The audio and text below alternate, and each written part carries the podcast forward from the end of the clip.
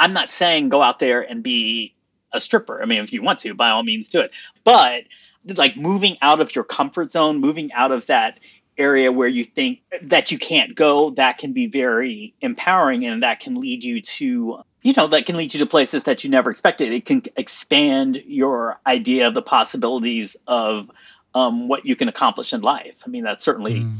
is what stripping did for me, you know. Hello, my name is Kay Anderson, and you are listening to Lost Spaces, the podcast that mourns the death of queer nightlife. Every episode, I talk to a different person about a venue from their past, the memories they created there, and the people that they used to know. This week, we are catching up with Craig Seymour, an American writer, music critic, and former stripper. And we are heading back to the nineteen nineties to find out about his time stripping at various clubs throughout Washington, D C. At that point in time, there was a strange quirk in the zoning laws that meant that strippers could be fully naked and fondled by customers. Whilst a graduate at the University of Maryland, Craig started to write an ethnographic study of the clubs. And what better way to learn about your subject than immersing yourself? We talk all about a number of clubs, which include La Cage Fall, Secrets, and Wet, and all of the experiences that led to Craig writing his memoir, All I Could Bear: My Life in the Strip Clubs of Gay Washington, D C. Oh, and before we start the episode, I need to let you know that I finally got my shit together and set up some socials for this podcast. I would love if you could come and talk to me on Twitter, Facebook, or Instagram. My user handle for all of them is Lost Spaces Pod. Right, shall we get started?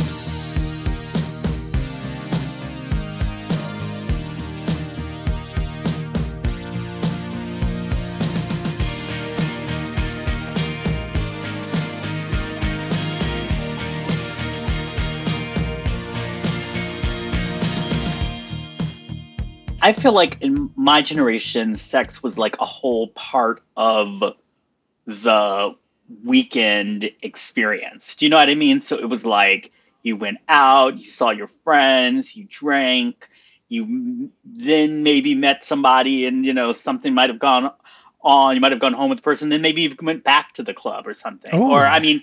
you Oh, you were a partier then. Um, just that whole like. Well, you might need to, suppose you didn't have a ride. Or, but like if, but anyway, you, um, oh no, it's like, I just have a sex coma. Like I'm just gone, just, you know, as soon as you've come. There just doesn't seem to be that aspect of going to a physical location to be around other gay people. And that sex is sort of a part of that, but not the whole part of that. Because now that you can just order up sex on your phone, it's not a part of anything. It's just when you get horny, you just, you know... It's more transactional. Turn on one of the apps or something, and you, yeah, and, and it's just, and that it's not mixed into anything. And I think... um But so you're not, you're not saying that, like, you're not saying that younger people, young people nowadays, you're not saying that they are having less sex. You're just saying that it's accessed in a different way.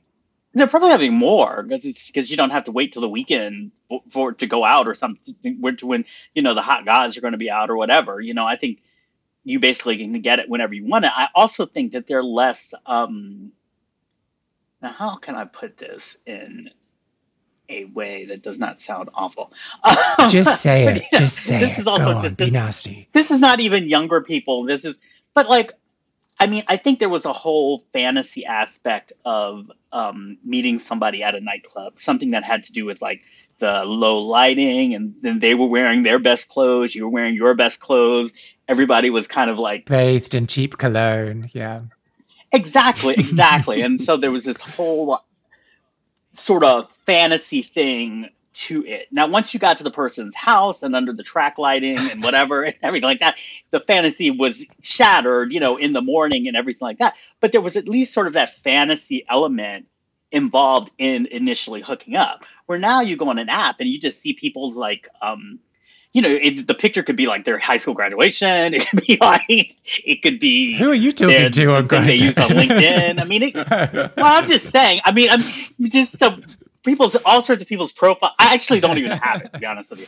But um, I'm just talking about like even on like Tinder or just whatever, people's profile pictures can be just widely varied in what they represent, and they seldom represent what people used to try to represent when they went out mm-hmm. to a nightclub. So I think a lot of that whole, like, I think people are much, there's sort of more of a realism to sex now in a way where people just are um, just hooking up with who people, you know, basically are. And they don't need that whole fantasy of the low lighting and the cheap cologne and the few bits of interesting conversation that that person might have. See, um, I kind of view it in a different way, and like the I think mm-hmm. people now, because there is so much choice, people don't make a decision.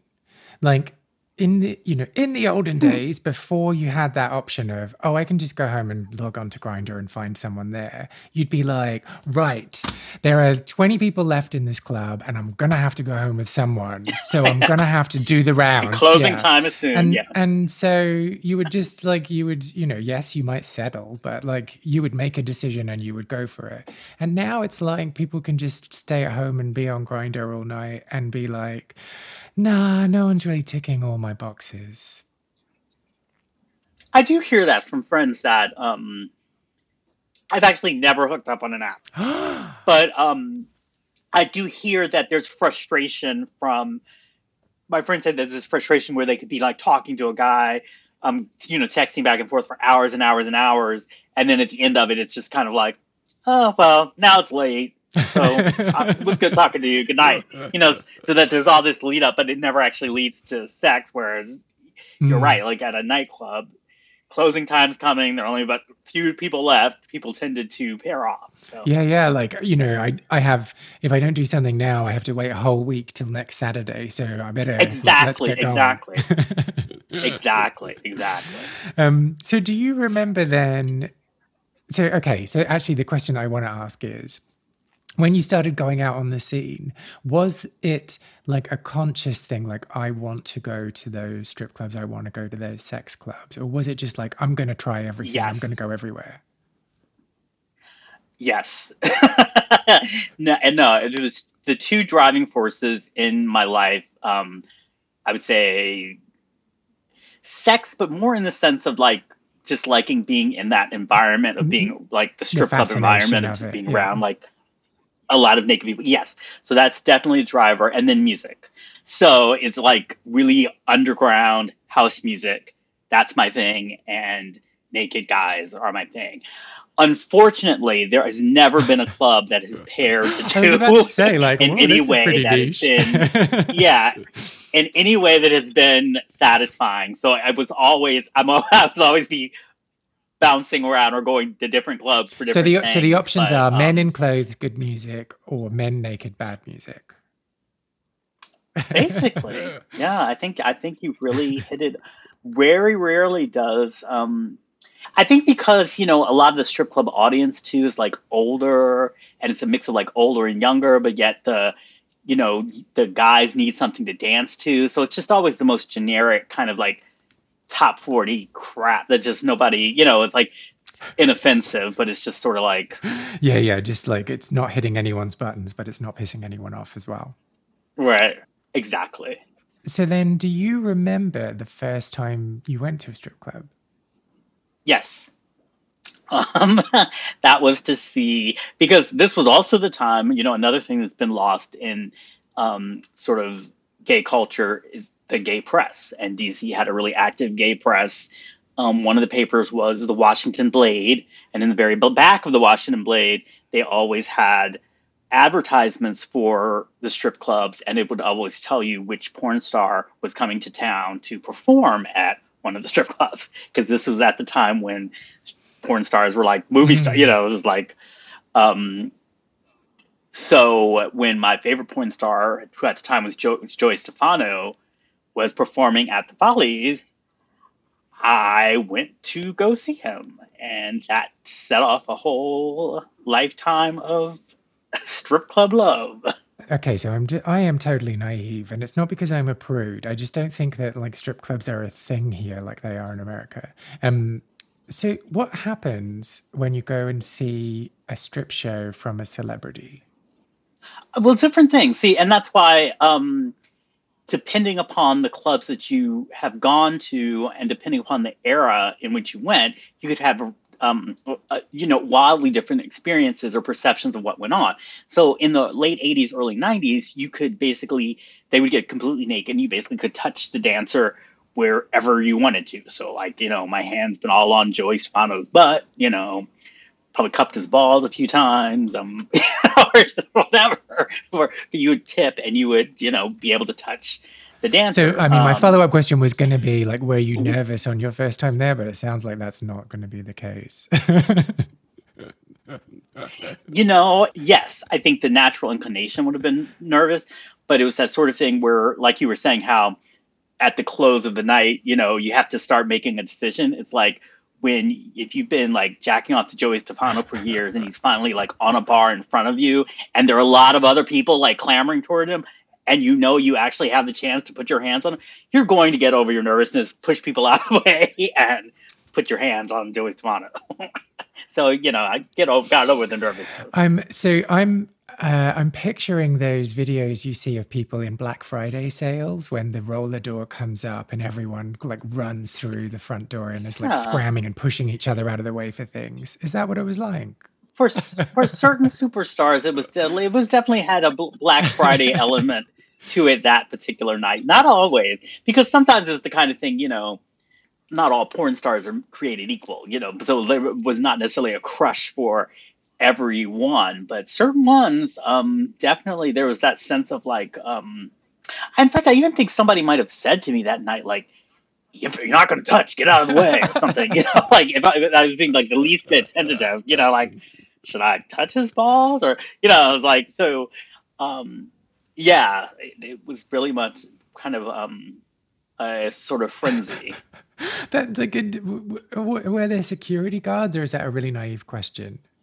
No, no, not security guards in the club, um, because the area, um, the area where most of the strip clubs were, was kind of a little isolated, and there were break-ins occasionally, muggings and stuff like that. So there were had been times when the clubs would get together and kind of have like a security guard just kind of like patrol the area, but never inside the clubs. There was never any reason. So no one was protecting Joey? Oh, no, no, no. Nor did he seem to want protection because, you know, with every touch you get a bunch of bills and, you know, that's the whole point is to make money. Well, yeah, but like, I mean, you know, you could get scratched and dry skin and... Probably did, you know. um... So then, so, yeah, so so talk me through that first night then. Did you go on your own? Uh, no, I went with um, my best friend, uh, who I ended up being in a relationship with for like seven and a half years. And he's just, he's like completely anti, not anti, but he's just completely opposite. Strip clubs have never uh, had any fascination for him. And um, before he's in a relationship now, but before he was in a relationship, he was definitely like an app person. Um So we're very, very different like that. But um, he doesn't get why you would just want to sit around and look at like naked strangers all night and not necessarily be going home with mm-hmm. them or anything. And for me, that's just like thrilling, you know, because um, again, I just think that so much a part of my youth involved not looking at guys. So just that freedom is just kind of um, so much a part of me. And, you know, it's just that kind of thing like what's in therapy. You just kind of keep reliving the same old things or keep reliving the same traumas or working it through. I just think that that's one of those things that's just so um, – uh, and, you know, it's interesting because a lot of strip clubs, like older – there were a lot of older people. And I've always could relate to a lot of experiences for some reason of – the guys who maybe came of age like during the mm-hmm. forties or something like that, when you really couldn't look at somebody, you know, and you really had that kind of thing. And we, for some reason, had the same experience of how um, freeing and just how wonderful it was just to be able to like look at naked guys, mm. you know. And so do you get, do you have that feeling when you're like watching porn, or is there something about being in that space and sharing that experience with other people? Uh, I definitely prefer being in the space, but I'm a porn person too, um, because again, before I came out and before I um, could ever go to a club, I would watch porn, you know. Um, I would have to go to those sad little um, video cassette stores and like go behind a little curtain and then go past all of the street racks of V H S's. Oh, so you wouldn't do the thing where you, you pretend you're interested in the straight stuff and then like after you're warmed up, then you make the beeline? No, I would I would probably do the thing more like, because usually all the X-rated stuff was behind a curtain.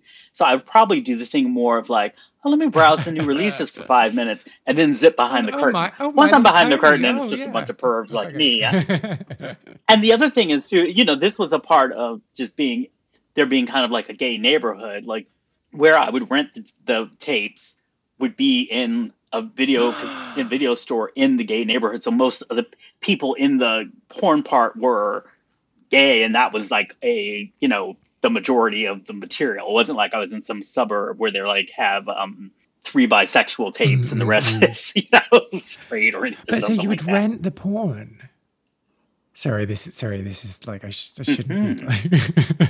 Rent the tape like at Blockbuster. Oh, wow. Yep. Get a day or maybe day and a half and then watch it and return it. Or you would copy it to video cassette players and you were a pirate. So, you know? uh, but then were they mm-hmm. were there particular scenes where the film was quite worn? Uh, not generally, but you know, like video cassettes, video technologies, as people know through apps, you know, they are what they are. So, you know, you might get a little streak going through every now and then or something. But, um, and I can honestly say I have never once watched a porn film all the way through. You know, I'm totally like, just fast forward, stop, pause, rewind fifteen seconds, go back. You know, I'm very much just like a, you know. Yeah, well, who, I mean. Just go right for the, I'm not there for the plot or anything. But there are a lot of people that really are. No, there are. No, really? There are a lot what? of people, yeah. Because, um, you know, when I lived in Chicago... Because they want to feel emotionally invested. Well, I don't know what it was, but the, in Chicago, the Grabbies, which is like the Gay Porn Awards, mm-hmm. is a big thing. And I would go every year, and all these porn stars would come to town, and all the fans would come to town, too. And there were really, like, a whole group of fans who would have conversations with the porn models about, oh, you know, and when in this plot, when you did this and that, and what... And they would really be into it. So there's definitely a... Um, And and it was non-ironic. No, no, completely earnest. And a lot of the porn models would really get sort of, um, you know, like choked up if they were to win Best Actor or something in like, you know, Cox R Us or you know, whatever it was. They would really be, you know, they would get up and give the acceptance speech and thank their oh, wow. agents and everything. Wow. Oh, because see, I had thought, and maybe it's just because of the porn I consume, but I thought that plot had just like everyone had just accepted that there's no, there's not going to be plot anymore. Not so much. And there's a certain, I mean, it, it's increasingly getting this way. I mean, it probably, I'm talking about the era of like maybe pre like twenty thirteen or mm-hmm. something like that. Um, when, you know, you were still talking about like directors like Shishi LaRue, who were very into like how a shot was set up and all this kind of stuff. And certain porn um, companies were known for having better production values than other ones and all of this kind of stuff. You know, it was very, it was a whole thing. Because part of also, this is another thing that people don't get about strip clubs. Part of being a, going to strip clubs too and being a strip club regular is developing friendships, whatever you want to call it, relationships with the various dancers. And so you kind of like, you know, talk to them all the time, get into their stories, their narratives, and all this kind of stuff. So it's kind of like, it's, this whole, it's almost being part of like an ongoing soap opera or something. So um, there's that emotional connection that's there that um, is appealing. And the thing is, you know, people always say, oh, they're just talking to these people for money. Oh, they're just doing this thing for money. And of course that's true. But then, there, but there's something just about the nature of human interaction. I mean, if you have a group of people together for a period of time, you know, genuine relationships, genuine um, emotions do develop. And, you you know, there's some people that I still know from when I used to strip, when I was a customer, and just stuff like that, just because, you know, for whatever reason, you um, and I think that part is. So just, but does talking to them not kind of shatter the illusion for you? No, it actually deepens it. It it sort of it. Maybe it's not so much about the illusion and the fantasy, because maybe it's about like you're able to talk to a guy that you would not necessarily be able to talk to on mm-hmm. the street or would even see in the clubs. A lot of the guys are, are sort of straight identified, so you wouldn't really be having that kind of conversation with a straight identified guy that was completely naked in front of you, you know, or whatever. So, um, but yeah, so there was that kind of thing too. And just kind of meeting people, um, that you just would not meet in your, just your regular gay mm. clubs, just, you know, interesting. And then you would watch their journey. Like sometimes you, you, there are tons of times that I'd be at the strip club, you know, somebody's first time stripping, and maybe they were sh- considered themselves straight then, but you would see kind of their trajectory and sort of expanding their blossoming like a flower.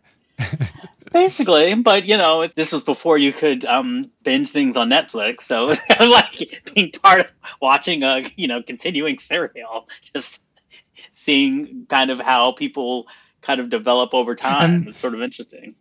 So the the one thing I was going to ask, so you said that um, strip clubs were fully nude, and that was odd. It, like. So I think I've only ever been to one strip club in my life, and there was uh, the, the, the only memory I have. The only memory I have is this guy with a cock ring on, and his penis was like purple from from the lack of blood. Uh, Occupational going, hazard, going to, yeah, and just feeling like really um, sorry, just like just a bit horrified about how purple it was.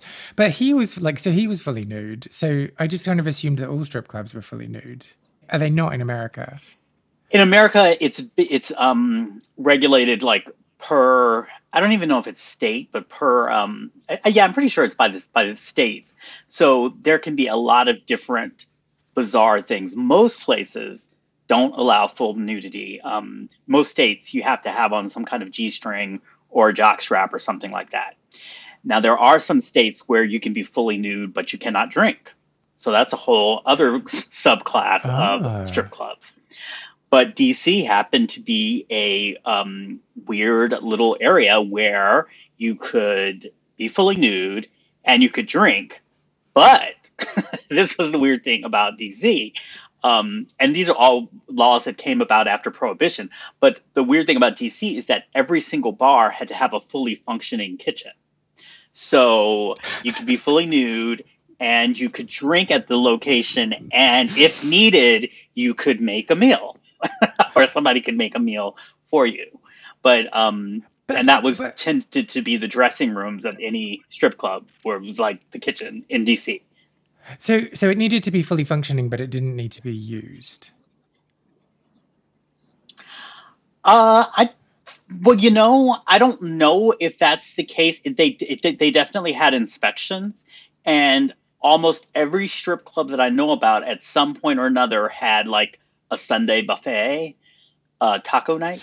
With a side of pubes, yeah. Right, exactly. Um, you know, I don't think you'd want ideally the customers or the strippers to have taco breath, but you know, I'm not one to judge a kink. Uh, but yeah, so I don't know if they had to have them functioning, but they often did function. And at one of the... Um, This was like a more like a um, porn theater I worked at that had the um, intermission entertainment. We would come out and strip.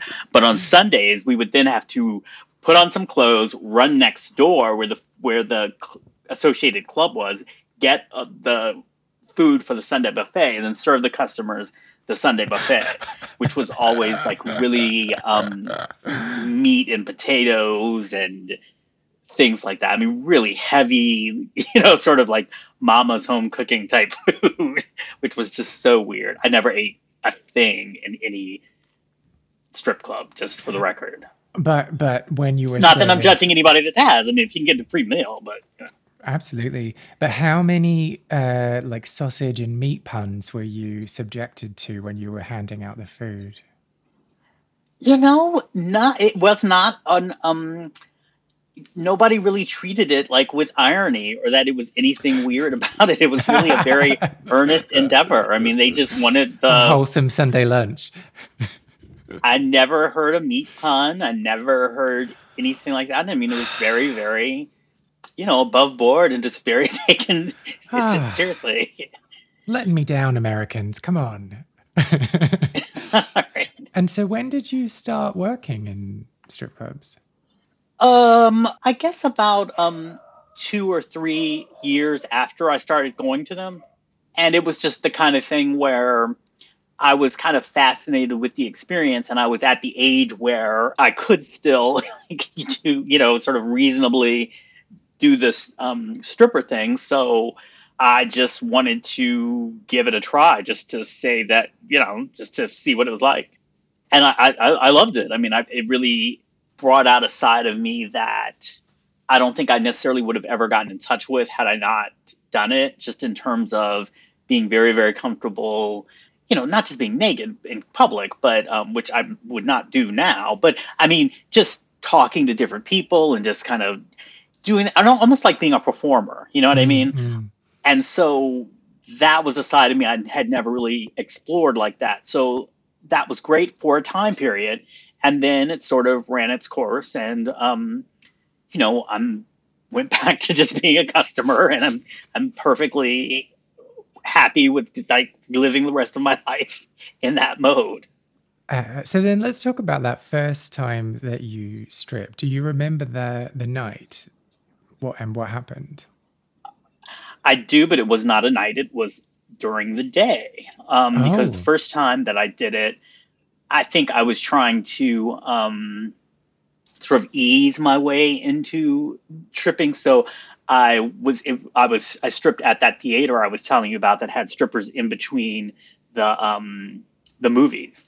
And so what happens is when you would be booked for that, you would be, um, you would have shifts. The shifts were twelve, three, six, nine, and twelve. So, and I was, you know, got to know the person that booked the dancers and told him I wanted to try it out. So he booked me for a, a weekend or whatever. And so the first time I ever stripped was twelve o'clock in the day. It was midday.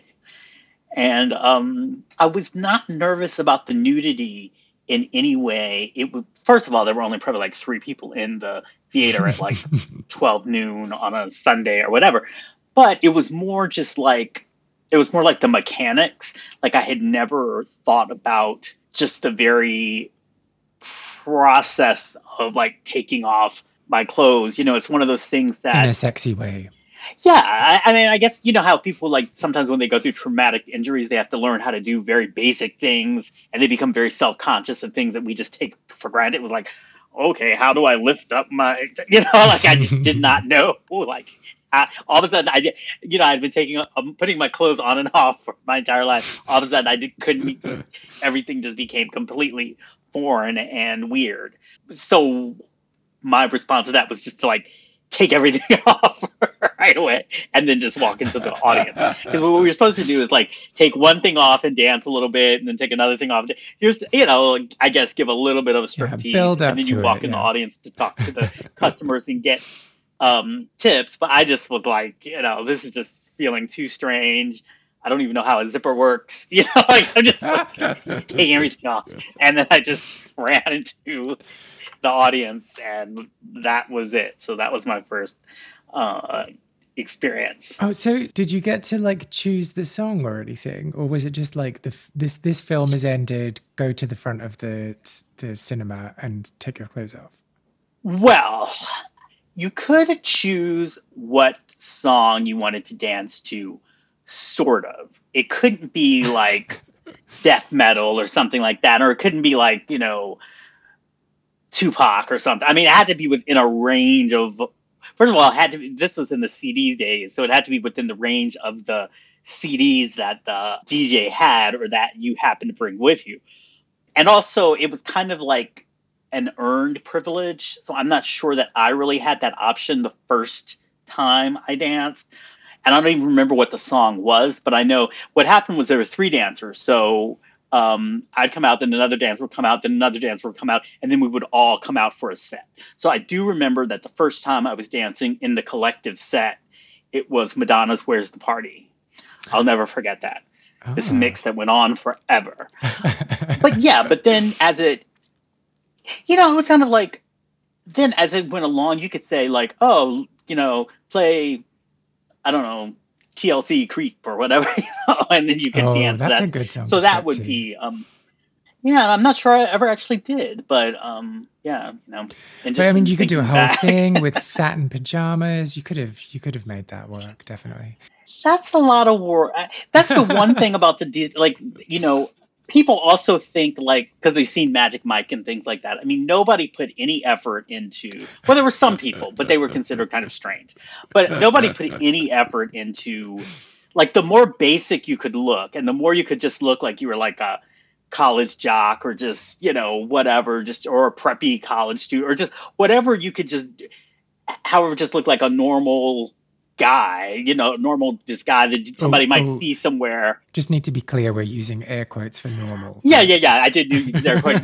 I, I did definitely have the air quotes. Um, I think I was using air quotes for both of those things, but just like your average, basic, whatever type of person. It wasn't about kind of having like some huge fantasy. I mean, there would be some people with like magician capes and like also like wands, and maybe they'd have little like, I don't know, little bits, but that was not really what people wanted. They really just wanted to think that they were relating to just just your average, um, again, in air quotes, you know, dude on the streets and just whatever. So was there kind of a weird homophobia type thing where everyone was like pretending to be straight? Um, no, it wasn't homophobia so much as I would say it was um, a... I would say it was definitely within the, it definitely operated within the sort of parameters of very traditional gender ideas. Mm-hmm. You know what I mean? So I don't think it, it was, it wasn't really rooted in, the, it wasn't like that mask for mask culture or anything like that. You know, it wasn't really rooted in that, but there was definitely like, and, and again, we were talking about the, we were talking about like the late eighties and the nineties. So it was just a completely different time. But um, definitely, I think the more you conform to whatever was considered like the masculine gender norm of the time, probably the more successful you were in the club. Mm-hmm. Mm. You know, that kind of that changed over time, just as I think um, our sort of culture just in general, especially queer culture, um, has become kind of sort of more broad about sort of like um, – non-traditional gender expressions, non-binary gender expressions, and things like that. I, I think there was an aspect of that that kind of came into the club toward the end, but and that was like a lot of the younger dancers kind of brought that element in, in sort of like a punk, we're going to do this kind of way. Like you're, mm-hmm. you're not going to make us be conform to your, you know, idea. We're not going to pretend to be like, yeah, we're just going to be who we are. Um, but definitely in the time that I was working in, it was the kind of like jock stereotype or the preppy stereotype or just all of the bad boy stereotype, you know. And did you find that like conf- conflicting?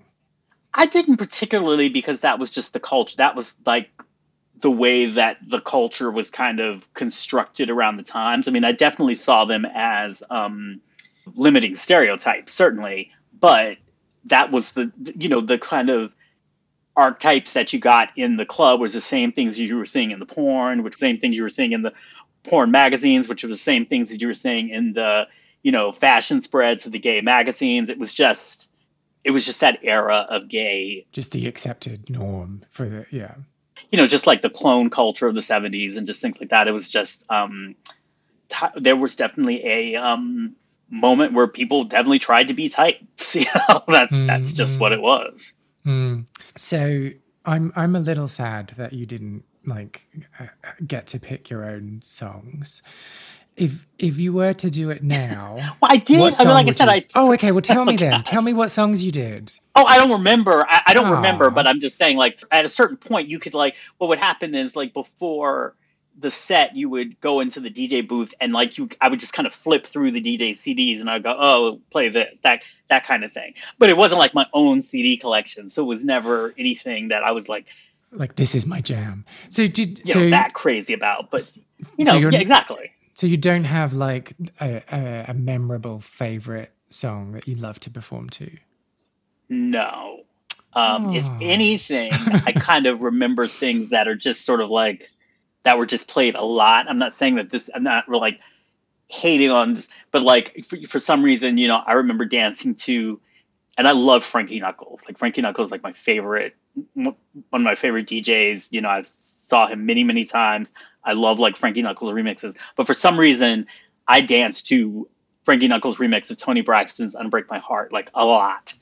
Very vivid memories. Because it had like that moment when it was like, you know, a new song, and then it had a moment when it was like a blockbuster hit, and then it had that moment when it was just kind of like a classic, and it was just sort of like, you know, they were like, it was just felt like years of um of that. So, that song. that, like, I mean, that, it's, a, very, it's a very odd song to strip to, isn't it? uh I really don't know that, like, it was the kind of thing where you were thinking about the... the oh, okay, so you weren't lip-syncing then. I mean, more, no, no, no, no, no, no. And, it, and, you know, sometimes you really could kind of tune out the music, and it was kind of like, oh, wait a minute, I'm completely offbeat. Oh, wait a minute, this is... Because you weren't even dancing so much. You were kind of... See, it depended upon... So for another club that was secret, that was called Secrets, it was sort of like a rotation of where you would dance. So there was a bar... And then there was like a box, and then there was a stage, and then there was another box, and then there was a, and then there was a box during the door. So there was like, a, so you would make a re- rotation. So like when you were on the bar, you weren't dancing very much because you didn't want to kick off, you wouldn't kick over somebody's drink, um, which I did many times, unfortunately. But you didn't want to kick over anybody's drink, and there wasn't that much space. You certainly didn't want to fall on your ass. So you weren't really dancing then, and then after that, you'd be on the box, and so there wasn't really much space to dance, and if you were any good and you were popular, you had a bunch of people around you, so you were more like talking to people and things like that.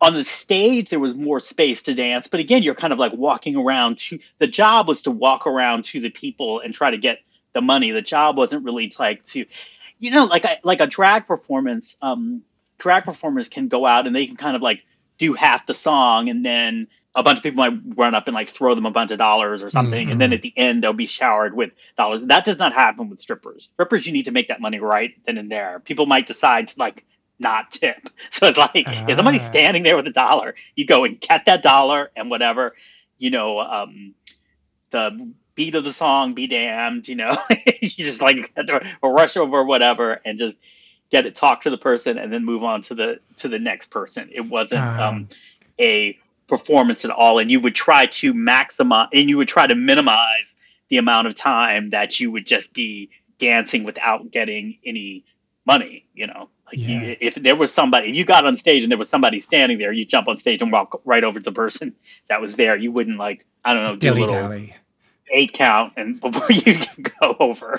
Oh, see, and I, I think, you know, I learned all I know about stripping from Showgirls, so I think I'm coming at this from the, the complete wrong perspective. I'm like, yeah, and then I'd have well, this wrong, outfit on, and then I'd be... You can tell me I'm wrong, it's fine, don't be nice. I had like five G-strings, you know, just like, like um, maybe three pairs of cutout shorts. Like. So you didn't spend your whole week choreographing numbers?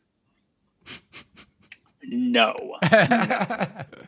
Not at all. The biggest issue, the biggest issue really was just keeping track of socks, because socks would get very, very dirty, and you, and it was kind of gross to dance in dirty socks. But even more than that, um, because, you know, we were completely naked, so that the the customers would put the dollars in our socks, not in our G-strings or anything like that. So the elasticity of the sock would sort of wear down quickly. Start to go bad over time. So you would want to make sure. So like at home, you know, when I was packing to go, I would always have to try to make sure that I had a sock that had a good hold, because I wouldn't want to be like littering dollars. You know, that's my money. Yeah, yeah. So I would want to make sure that I had, you know. So that was, you know, just something to keep track of. Sometimes I didn't even take them home, honestly. Like if if they were just like wet and like just filthy with, you know, I would just throw them in the um, kitchen trash can because, like I said, there was a fully functioning kitchen, which is where we pass. And so, like, th- so there's a stigma, there's still a stigma around stripping uh, and around performing in that way. Were you open with the people in your life that you were doing it? Well, my boyfriend that I lived with, yes, because that would be kind of hard to have pulled. Why are all your socks so skanky? Where are you going every night? But uh, no, I didn't get, you know, it's kind of thing like, um, I have always felt that as a queer person, you know, who had to kind of grow up and make my own, you know, I've had very supportive parents, very supportive family and everything like that. But at the same time, my development as a gay man is something I did. Do you know what I mean? It's something I, it's an identity I forged with my looking for my own resources and everything like that. So it's sort of my thing. So I don't necessarily, I, I don't have never lied about anything that I've done and everything, but I don't necessarily feel like I owe it to everyone to know every aspect of my gay life because, because I feel like there are a lot of aspects of gay culture that if you're not a part of gay culture, you don't necessarily understand. And I'm not really like, I don't feel like having to explain all of that to people, although that's what I've been doing, I guess, for the last hour. But you know, I have to like contextualize every aspect of what I do and why I do it and why I, the, why I am the way I am, because I grew up in, you know, a um, heterosexist culture and everything like that. So no, I didn't tell it. But you know, what? So what happened is my parents found out. They knew I was writing a book, and I, you know, would like slowly drop, like, oh, it's a memoir, and then I slowly drop it. Oh, it's like, you know, has a lot to do with my life as a gay guy, and then it's sort of been like, you know, how I would off, how I like going to strip clubs a lot, you know. So it was just kind of like piecing it out there, not really to because I was like scared of the reaction or anything, but just kind of like to just sort of baby steps and more. And and so the deal that I had with my parents, because I wanted them to at least like read the book, because other people, I didn't want people to like come at them with unexpected questions, not knowing. So when the book was in galley form, which is like the advanced release that send to reviewers, I let them read it. And I basically just told them that I would answer any question that they had about it, but they had to read the entire thing first oh. and understand my journey and understand the trajectory that I went through. And then I would answer any questions, but I wanted them to at least understand what the journey was. My mother completely respected my wishes and did that. My father had like a question, like by page three or something, was like, email me, but you know, he completely did not um, sort of respect my wishes, but. Oh, but they both like, they both were like, yeah, I'm going to read it. They weren't like, actually, I don't want to know about this. Oh yeah. Yeah. Oh yeah. Oh, okay. Yeah. Oh, yeah, they both definitely read it. And, you know, ah. and I don't, I'm not the type of person that, you know, I don't bring it up all the time. Like, I feel no need to, like, necessarily discuss it. You know, it's there, it's a book. You know, if yeah, people yeah. want to read it, it's fine. I used to teach. There were tons of my students that never knew I was stripping, that never knew, they knew I wrote books. They didn't necessarily know what it was about. Um, yeah, I just feel like, all of the information about me is very, very out there, you know, on the internet, on Amazon, on whatever.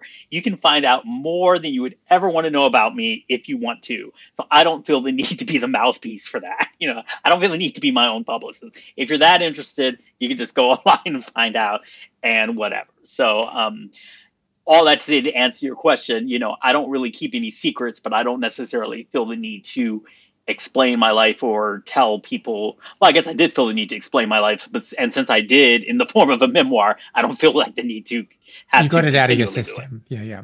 Exactly, exactly. Um, so, when um, when did you decide to quit? Um, I decided to quit when I was working as um.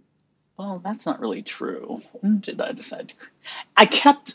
Well, I, I kept sort of thinking it was going to be my last time, and I sort of ended it in the same way that I began. So what happened was I stopped working the clubs, like I stopped being on the bars um, first.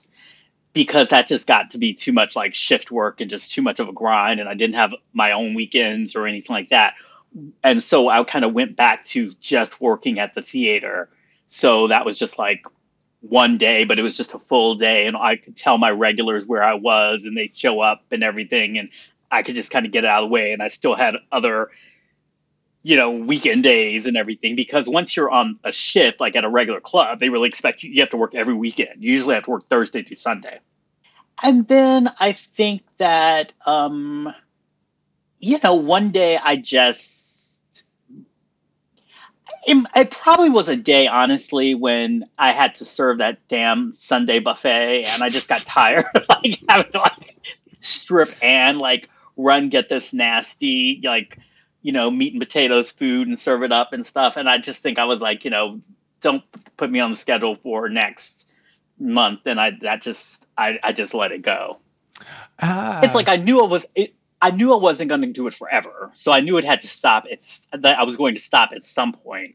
So it just sort of like, I just kind of let it phase out, which, so I wasn't, so I don't even know that. Um, but I do know this. I do know this.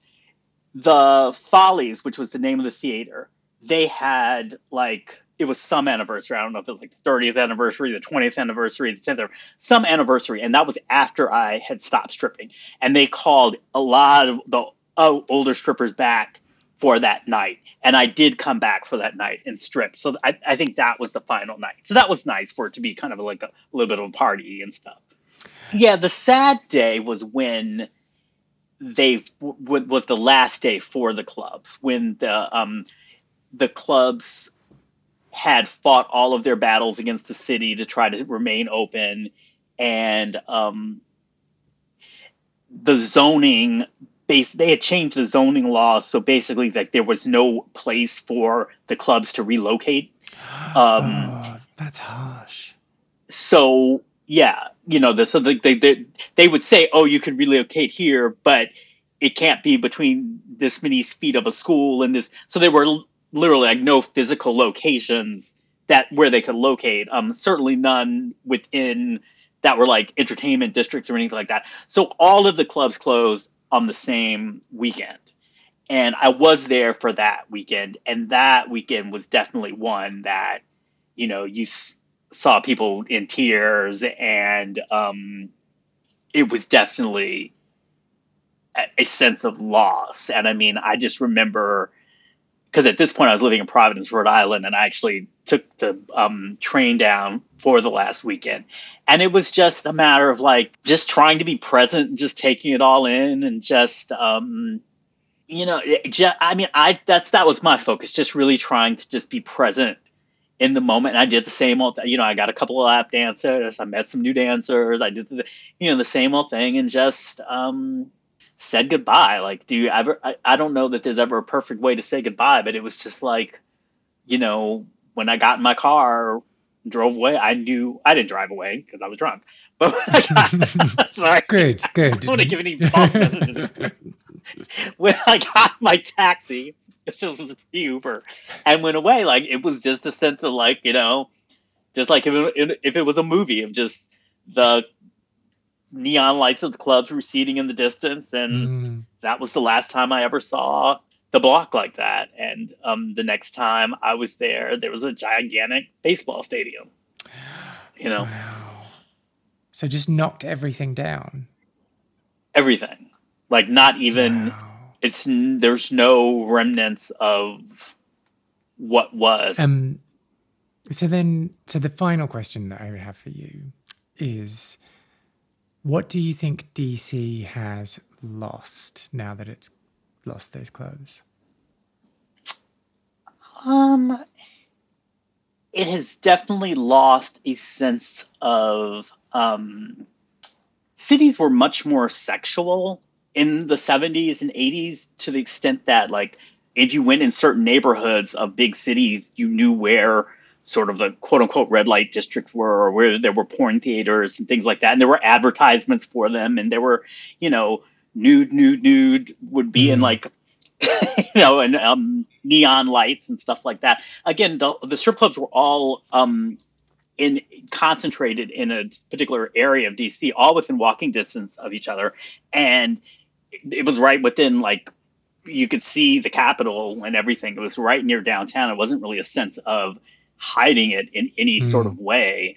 And it was just, it was just part of city life, you know, um, where I think now the whole idea of city life has become much more sanitized. And the kind of, like, a seedy is such a pejorative word, but um, just that aspect of the city that was, like, where, like, sex work would happen and just things like that. And that was just kind of an accepted part of city life. I think there have been increasing efforts just to do away with that. And I think in many cases it has less to do with morals than just real estate. You know, as cities mm-hmm. become popular again and become re- and become gentrified again, people just want the space. You know, so um, where the strip clubs used to be, there's now a big soccer state. I mean, a big um, baseball stadium. Okay, I get the sports confused. Uh, the big baseball stadium, and um, but the point being, it's the big space. It's it's big sports stuff there now, and sports related uh, businesses, and there are these luxury condos and everything. It's just completely been abolished. And the weird thing about it is, um, you know, just with the history of colonialism and things like that, you know, sometimes when a complete culture is wiped out, we've had the sort of, you know, sometimes you can see little plaques like, this used to be a marketplace for blah, blah, blah, blah, blah, or, or something that um, references the history of the people that used to occupy mm-hmm. the space before it became such a commercialized place. But, you know, that won't happen. There, there's no plaque that said, you know, on this ground, people used to, you know, play with themselves for dollar bills or something. You know, like, yeah, whatever. Like, that won't be, uh, that's missing. So um, how do I say this? I mean, it, it lost a queer aspect. And I, by queer, I don't just mean gay. I mean, like, you know, the sexual part of the city, the sex workers, the people who liked going to, you know, um, strip clubs and things like that. Just because it was not just the strip clubs. It's just like, it's sort of like the sanitization of the city of anything that had to do with, um, with sex. And like, sex has kind of gone, the, the sexual side of the city has gone underground, or it's become digitized through the app. And it's just a different age, you know, it's just a loss in, in the sense of historical time. I mean, I'm not the type of person that thinks that things necessarily are meant to last forever, you know, um, whole civilizations fall, you know what I mean? So it's not like, so of course, you know, strip clubs are going to close probably, but it's sort of definitely is the end of the city as being a very, a kind of uniquely queer space amidst these institutions of federal power, which was just a really interesting dynamic. You know, it's just really interesting that there were these permissive, openly queer, openly sexual places that were right amidst these buildings where people made decisions that infected, that infected, that affected the, um, infected you know, the works. entire country. And yeah. then just that, yeah, yeah, just that whole dynamic was just kind of interesting. And that's, um, and so that's different. But, you know, I'm glad that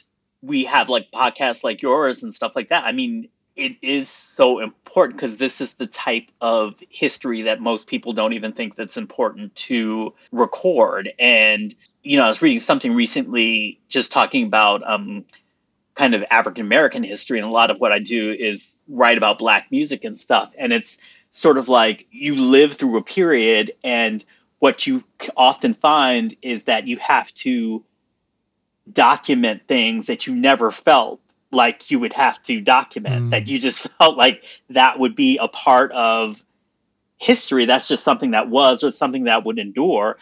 But you find yourself at a certain point being like, wait a minute, this entire thing is becoming lost. This thing has to be documented. Um, and you were never thinking about that during the time. You were just living your life, you know? Do you have any memories of clubbing in Washington, D C? Have you ever stripped for money? Do you have anything to say about this episode? Well, anyway, for any of those reasons or anything else, I would love to hear from you. So why don't you get in touch? I am on Facebook, Instagram, and Twitter, and my username is Lost Spaces Pod. You can also find Craig on Instagram and Twitter with the user handle Craig's Pop Life. And since you're on the internet, why don't you go and buy one of Craig's books while you're at it? There's All I Could Bear, which is the memoir we discussed in this episode, but he's also written a biography about Luther Vandross called Life and Longing of Luther Vandross. I'll make sure to include some links in the show notes for this episode. Lost Spaces is not only a podcast, but a concept record as well. I have been writing songs about queer venues and the people who used to live their lives there, and will be releasing songs over the next year. You can hear the first single, which is called Well Groomed Boys, and is also playing underneath my talking right now on all streaming platforms.